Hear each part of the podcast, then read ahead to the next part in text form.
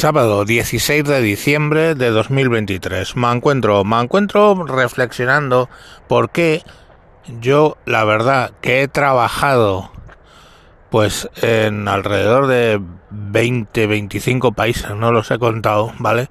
He trabajado tiempo, pues por ejemplo, en Estados Unidos, en Inglaterra, en Túnez, en Grecia, Turquía, Tailandia, varios países de América Latina, porque en general nunca he tenido problemas.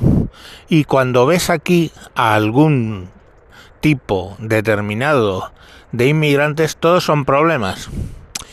Pues yo creo que el, la clave está en una frase que yo aprendí muy bien en mis primeros viajes, que yo creo que la primera vez fue en Inglaterra.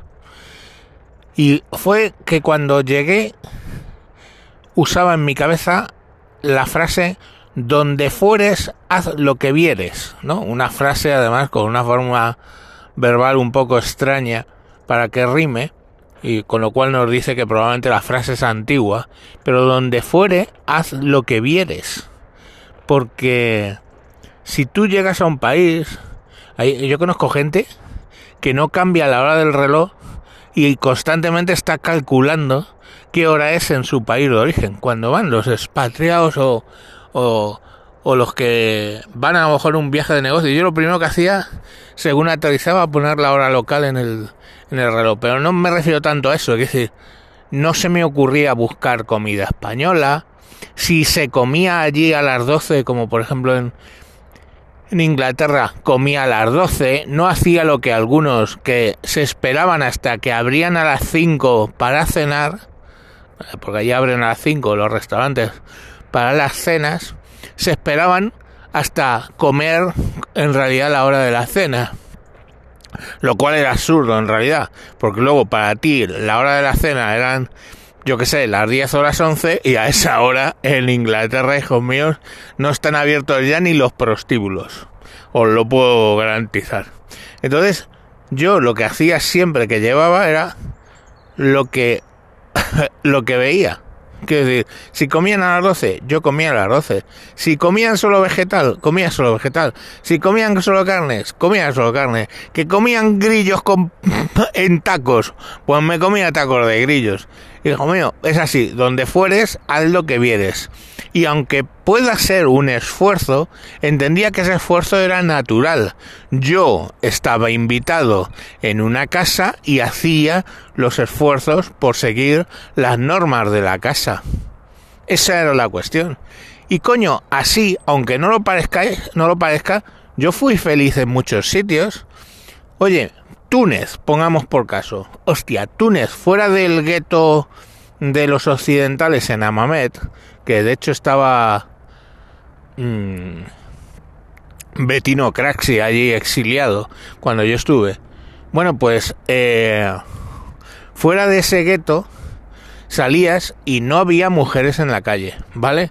y no era especialmente eh, no había mujeres o sea sí que había mujeres en la capital en Tunisia era más vamos en, Túnez capital era más abierto el tema pero em, en cuanto te ibas a las zonas rurales o un poquito más lejos de, de la capital vamos ya no veías a una mujer en la calle los tíos eran tan jodidamente machistas que iban ellos a la compra al mercado con tal de no dejar a las mujeres salir.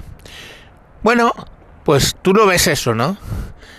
Y ya te haces la idea de que no vas a tener contacto con las indígenas. ¿Y qué hacía por las tardes? Pues me iba donde ellos se van por las tardes, al bazar, allí, a una tetería, te sentabas en la calle con tu té, tus pastelitos, que son deliciosos, todos los pasteles árabes es increíble, de hecho por eso tenemos en España la cultura del dulce que tenemos, con miel, frutos secos, etcétera, gracias a que estuvimos 800 años con los árabes. Bueno, pues em, te tomabas tus pastelitos allí con tu eh, con tu té y tan ricamente a ver a la gente pasar, punto. Y haces, donde vas, haces lo que ves. Y os digo Túnez, como os puedo decir Tailandia en Bangkok, como os puedo decir en cualquiera de los países que he estado, coño, yo que sé, en el puto Lima, pongamos por caso, o en Caracas, ¿vale? En Caracas también estuve casi un año viviendo. Pues haces lo que hacen allí. Y eso, lógicamente, te va, uno, a integrar, porque al principio te van a ver como, qué raro, un extranjero que intenta hacer lo que hacemos nosotros.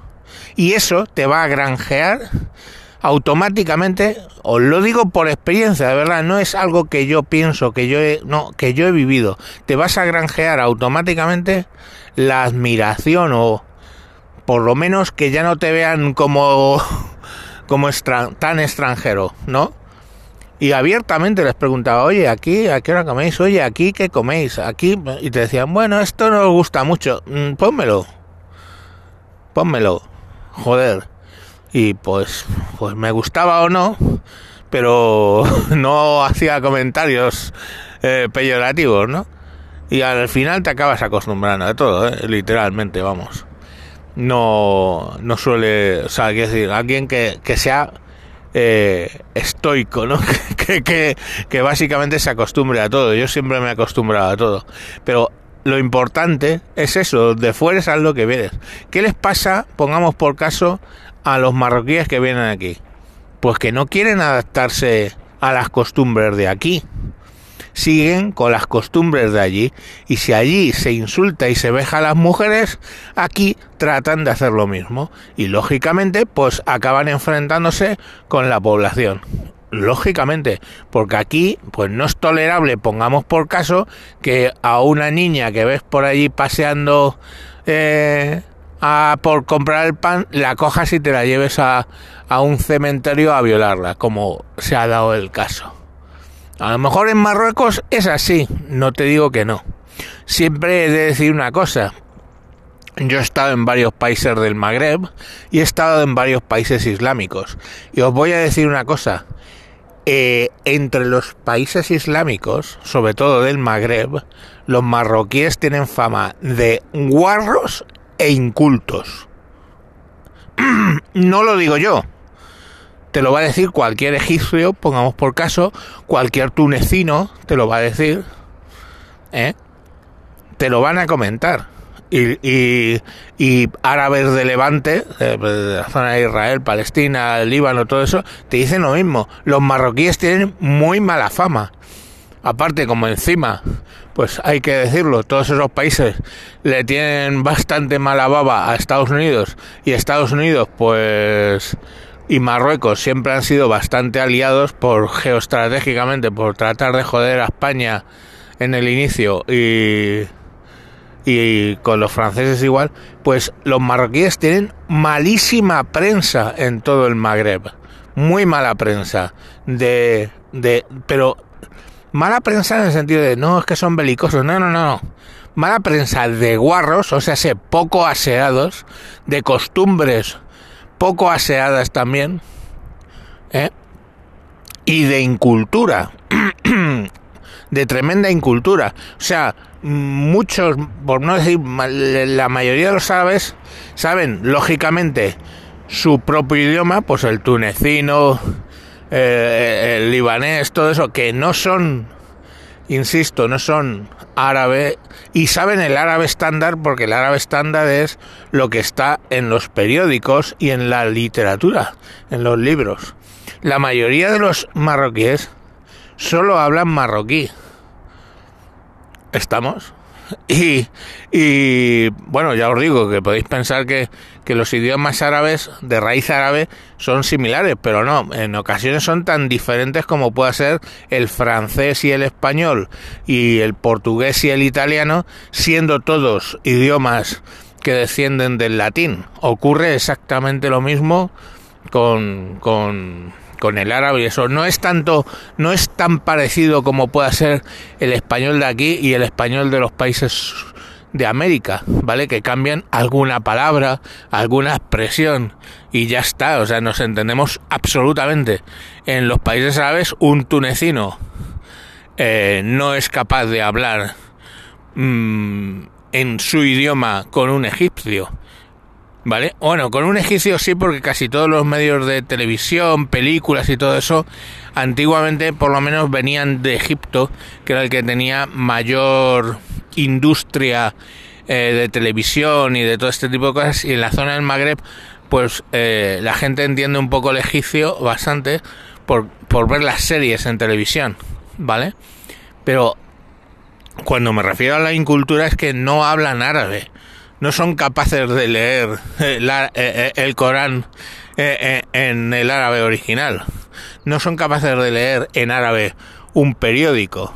O sea, son profundamente guarros y profundamente incultos. Entonces, cuando eso viene, que es que me estoy yendo por las ramas, cuando eso viene a España, pues hombre, nosotros no es que seamos un dechado de virtudes, pero eh, guarros e incultos pues mucho más no somos, ¿no? Y entonces pues chocan, claro que chocan. Entonces, en definitiva, eh, si eres si vas a emigrar, si vas a estar en un país un año o lo que sea trabajando por motivos empresariales, yo lo que te recomiendo, con toda una vida de expatriado y toda una vida de trabajar fuera de España eh, y trabajar en muchos, muchos países, lo que te recomiendo es donde fueres, haz lo que vieres y veréis que os va mucho, mucho, mucho mejor. Venga, hasta luego.